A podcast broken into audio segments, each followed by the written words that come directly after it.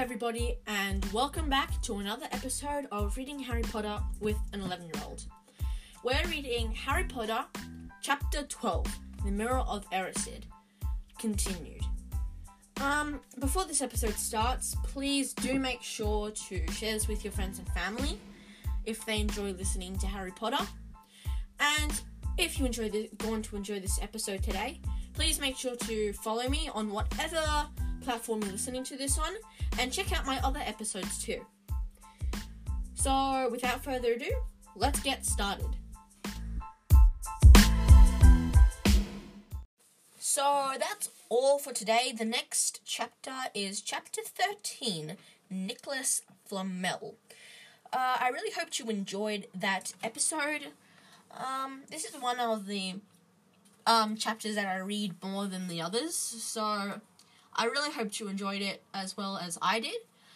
Um, please make sure to follow me on whatever platform you're listening to this on, and share this with your friends and family if they like listening to Harry Potter. Um, also, do make sure to check out my other episodes, and I will see you when I make another episode. See ya! Okay. Up on the high table, Dumbledore had swapped his pointed wizard's hat for a flowered bonnet and was chuckling merrily at a joke Professor Flitwick had just read him. Um, flaming Christmas puddings followed the turkey. Percy nearly broke his teeth on a silver sickle embedded in his slice. Harry watched Hagrid getting redder and redder in the face as he asked for more wine, finally kissing Professor McGonagall on the cheek which, to, whose, to Harry's amazement, giggled and blushed, her top hat lopsided. When Harry finally left the table, he was laden down with a stack of things out of the crackers, including a pack of non explodable luminous balloons, a grow your own warts kit, and his new wizard chess set. The white mice had disappeared, and Harry had a nasty feeling they were going to end up as Mrs. Norris's Christmas dinner. Harry and the Weasleys spent a happy afternoon having a furious snowball fight in the grounds. Then, cold, wet, and gasping for breath, they returned to the fire in the Gryffindor common room, where Harry broke into his new chess set by losing spectacularly to Ron. If he hadn't suspected, he wouldn't have lost so badly. He suspected if he wouldn't have lost so badly if Percy hadn't tried to help him so much. After a tea of after a tea of turkey sandwich turkey sandwiches, crumpets, trifle, Christmas cake, everyone felt too sleepy to do much before bed, except sit and watch Percy chase Fred and George all over Gryffindor's tower, tower because they'd stolen his prefect badge. It had been Harry's best Christmas day ever. Yet something had been nagging at the back of his mind all day. Not until he climbed into bed was he free to think about the invisibility cloak and whoever had sent it. Ron, full of turkey and cake, with nothing mysterious to bother him, fell asleep as as fell asleep almost as soon as he'd drawn the curtain of his four poster. Harry leant over the side of his own bed and pulled out the cloak from underneath it his father's. It had this had been his father's. He let he let the material flow o- over his hands, smoother than silk, light as air. Use it well, the note had said. He he had to try it now. He slipped out of the bed and wrapped the cloak around himself, looking down at his legs, and he only saw moonlight and shadow. It was very funny feeling it. Feeling. It was a very funny feeling. Use it well. Suddenly, Harry felt wide awake. The whole of Hogwarts was open to him in the cloak, in this cloak. In excitement flooded through him as he stood there in the dark and silence. He could go anywhere, and Filch would never know. Ron grunted in his sleep. Should Harry wake him up? Something held him back. His father's cloak. He felt that this time, the first time, he wanted to use it alone. He crept out of the dormitory, down the stairs, across the common room, and climbed through the portrait hole. Who's there? squawked the fat lady, but Harry said nothing. He walked quickly down the corridor. Where should he go? He stopped, his heart racing, and thought. Then it came to the then it came to him, the restricted section in the library. He'd be able to read as long as he liked, as long as it took him to find out who Flamel was. He set off, drawing the invisibility cloak tight around him as he walked. The library was pitch black and very eerie. Harry lit a lamp to see his way along the rows of books.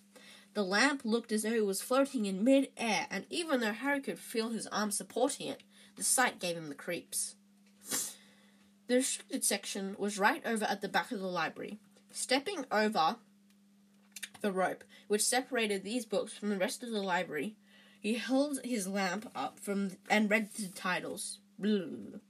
He held up his lamp and to read to read the titles. They didn't tell him much. In the peeling, gold letters spelled words in languages Harry couldn't understand. Some had no title at all. One book had a dark stain on it that looked horribly like blood. The hairs on Harry's um, neck prickled.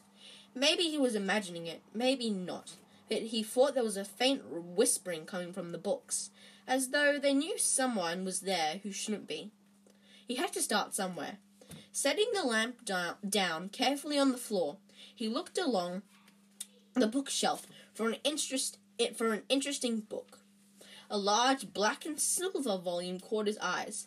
He pulled it out um, with difficulty because it was very heavy, and balancing it on his knee, he let it fall open. A piercing, blood curdling shriek split the silence. The book was screaming. Harry snapped it shut, but the shriek went on high and unbroken. Ear splitting on, on the one high unbroken ear splitting note. He stumbled backwards and knocked over his lamp, which went out at once. Panicking, he heard footsteps coming down the corridor. Outside, stuffing for the shrieking book back on the shelf, he ran for it. He he passed Filch almost in the doorway. Filch's pale, wild eyes looked straight through him, and Harry slipped under Mr. Filch's outstretched arm and streaked up the corridor, the book's um, shriek still ringing in his ears. He came to a sudden halt in front of a tall suit of armor. If he hadn't been so busy getting away from the library, um, he had been so busy getting away from the library, he hadn't paid attention to where he was going. Perhaps because it was dark. He didn't recognize where he was at all. There was a suit of armor near the kitchens, he knew, but he knew he must be five floors above. You asked me to come directly to you, Professor, if anyone was wondering around at night, and somebody's been in the restricted section. Harry felt the blood drain out of his face. Wherever he was, Filch must know must Filch must know a shortcut because his soft, greasy voice was getting nearer, and to his horror, it was Snape who replied. The restricted section. Well, they cannot be far. We will catch them. Harry stood rooted to the spot as Filch and Snape came around the corner ahead. They couldn't see him, of course, but it was a narrow corridor, and they came much nearer. If they came much nearer, they knocked right into him.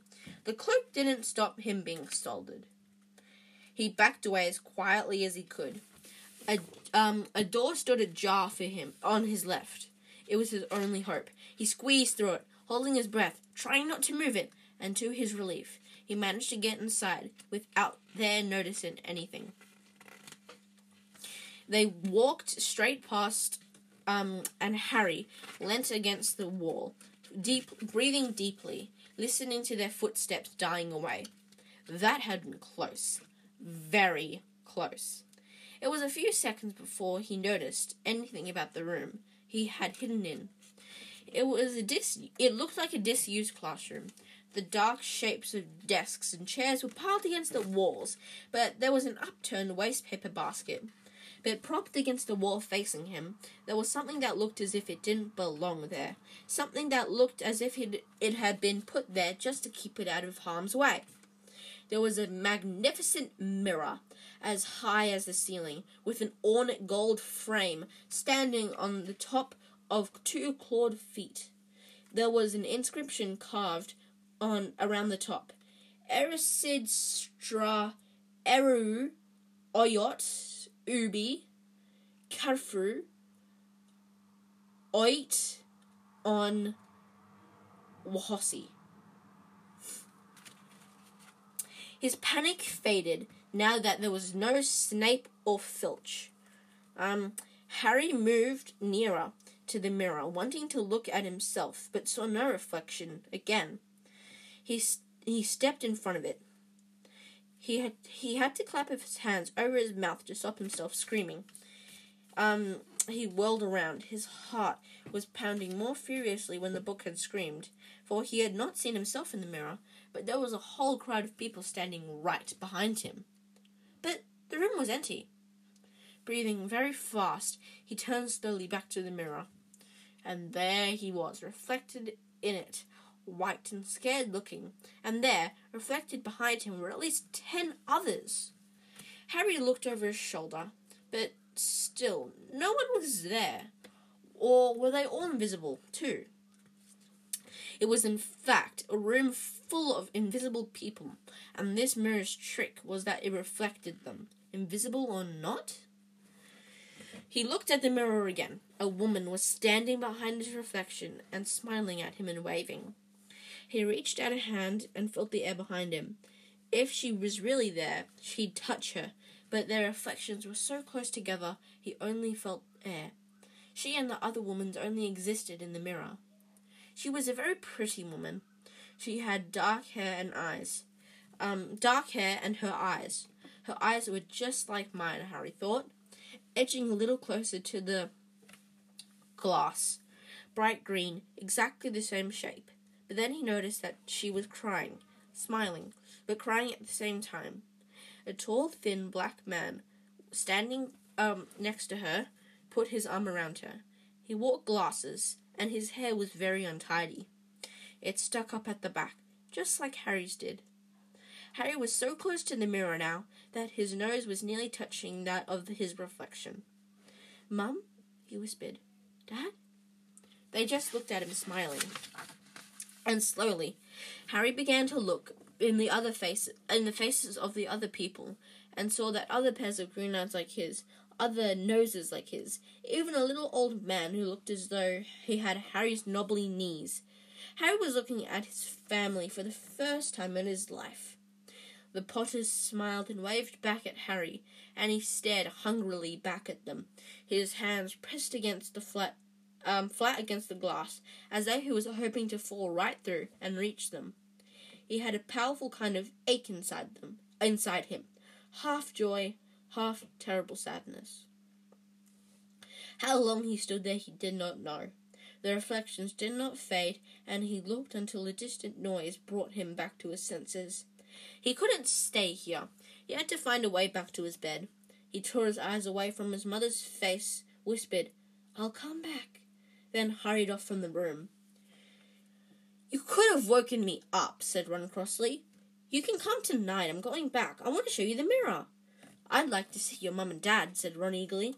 And I want and I want you to see the, your Weasley family, all the Weasleys. You'll be able to show, show me your brothers and everyone and you can come you can come and see them any old time, said Ron. Just come around to my house this summer.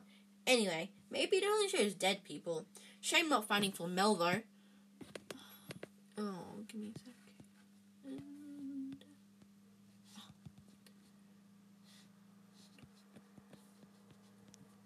Okay. Um, shame not finding Flamel though. Have some bacon or something. Why aren't you eating anything? Harry couldn't eat. He had seen he would be seeing his parents again tonight. Um, he had almost forgotten about Flamel. He didn't he didn't seem very important anymore. Who cared what that three-headed dog was guarding? And what did it matter if Snape stole it really? All right, said Ron. Are you all right? said Ron. You look very odd. What Harry feared most was that he might not be able to find the mirror again. With Ron, Ron covered in the cloak too, they had to walk much more slowly the next night Um, they tried retracing Harry's route from the library, wandering around the dark passageways for nearly an hour. I'm freezing, said Ron. Um, said Ron. Let's forget about the mirror and go back. No, Harry hissed. I know it's here somewhere. They passed the direction. Uh, they passed um, the ghost of a tall witch gliding in the opposite direction, but saw no one else. Ron started moaning. Um, uh, just as Ron started moaning, his as his feet were dead cold, Harry spotted the suit of armor. It, it's here. Just yes. They pushed the door open. Harry dropped the cloak onto the floor from his shoulders and ran to the mirror. There they were. His mother and father beamed at the sight of him. See? Harry whispered. I, I can't see anything. Look, look, look at them all. There are loads of them. I, I can only see you. Looking at it properly. Go on, stand where I am. Harry stepped in the mirror aside with Ron in front of the mirror. He couldn't see his family anymore. Just Ron in his paisley pajamas. Um, Ron, though, was staring transfixed at his image. Look at me, he said. Can you see your family standing all around you? No, I'm alone, but I'm different. I look older, and I'm head boy. What? Uh, uh, and I'm wearing the badge like Bill used to, and I'm holding the house, um, holding the house cup, um, and the Quidditch cup. Uh, I- I'm Quidditch captain too. Ron tore his eyes away from the splendid sight to look excitedly at Harry. Do you think this mirror shows the future? How can it? All my family are dead. Let me have another look. You had all to yourself last night. Give me a bit more time. You're only interested in holding the Quidditch cup. What's so interesting about that? I want to see my parents. Don't push me. A sudden noise outside in the corridor put an end to their discussion. They hadn't realized how loudly they had been talking. Harry um run through the clo- cloak back over them, just as the luminous eyes of Miss Norris came round the door. Ron and Harry stood quite still, both working on the, both thinking the same thing. Did the cloak work on cats? After what seemed an age, she turned and left. This isn't safe. She might have gone for Filch. I bet she heard us. Come on, let's go. Um, and Harry pulled, uh, Ron pulled Harry out of the classroom. The snow still hadn't melted. Um, the next morning. Want to play some chess, Harry? said Ron. No. Why don't we go down and visit Hagrid? No, you go. I know what you're thinking, Harry. Um, don't go to that mirror. Um, tonight. Why? I don't know. I just got a bad feeling about it. And anyway, you've had too many close shades already. Filch, Snape, Miss Norris are running around, are wandering around. So what if they can't see you? What if they walk into you? What if you knock over something? You sound like Hermione. I'm serious, Harry. You can't go this time. Let me just Um, okay. You sound like Hermione. I'm serious, Harry. Do not go. But Harry only had one thought in his head, which was getting back to the front of the mirror, and Ron wasn't going to stop him. On the third night, on the third night, he found his um, he found his way more quickly than before. He was walking so fast he knew he was making more noise than wise than was wise, but he didn't meet anyone. And there it was, his mother and father smiling up at him again, and one of his grandfathers nodding happily. Harry set, um, sank down onto the floor to sit in front of the mirror. There was nothing to stop him staying here all night with his family. Nothing at all. Except. So then. Back again, Harry. Harry felt as though his insides had turned to ice. He looked behind him. Sitting on one of the desks behind the wall was none other than Albus Dumbledore. Um, Harry must have walked past, straight past him, so desperate to get to the mirror he hadn't even noticed him. I, I didn't see you, sir. Strange how short-sighted your um being. Strange how short-sighted being invisible can make you," said Dumbledore, and Harry was relieved to see that he was smiling. So, said Dumbledore, slipping off the desk to sit on the floor with Harry. You, like hundreds before, have discovered the, the delights of the Mirror of Erised. I didn't know it was called that, sir. but I expect you've realized by now what it does. And it, well, it shows me my family. And it showed your friend Ron himself as head boy. How did you know? I don't need a cloak to become invisible, Harry, said Dumbledore gently. Now, can you think what the Mirror of Erised shows us all? Harry shook his head. Let me explain. The happiest man on earth would be able to use the Mirror of Erised like a normal mirror. That is, he would look into him, look into it and see himself exactly as he is. Does that help? Um, um, he said slowly. It shows us what we want. Whatever we want? Yes and no, said Dumbledore quietly. It shows us nothing more, nothing less than the deepest, most, des- most desperate desire of our hearts. You have never known your family. See them standing all around you. Ronald Weasley, who has always been overshadowed by his own brothers, sees himself standing alone, the best of all of them. However, this mirror will give us neither knowledge or truth. Men have wasted away before it, um, entranced by what they have seen, or driven mad, not knowing if what this show of what this shows is even real or possible. The mirror will be moved to a new home tomorrow, Harry, and I do not ask you to ever go looking for it ever again. If you ever happen to do run across it, um, you'll be prepared. Um, it does not do to dwell on dreams and live to and forget to live. Remember that. So, why don't you put that admir- admirable cloak on and hop off to bed? Uh, Harry stood up. Sir, uh, Professor Dumbledore, can I ask you something? Obviously, you've just done so, Dumbledore said, smiling. You may ask me one more thing, however. What do you see when you look in the mirror? I, I see myself holding a thick. I see my holding. I, I see myself holding a pair of thick woolen socks. Harry stared. One can never have enough socks, said Dumbledore. Another Christmas has come and gone, and and I don't get a single pair. People insist on giving me books. It was only when he was back in bed that it struck to Harry that Dumbledore might as not have been truthful. But then, he thought, he shoved off Scabbers off his pillow, that it had been quite a personal question.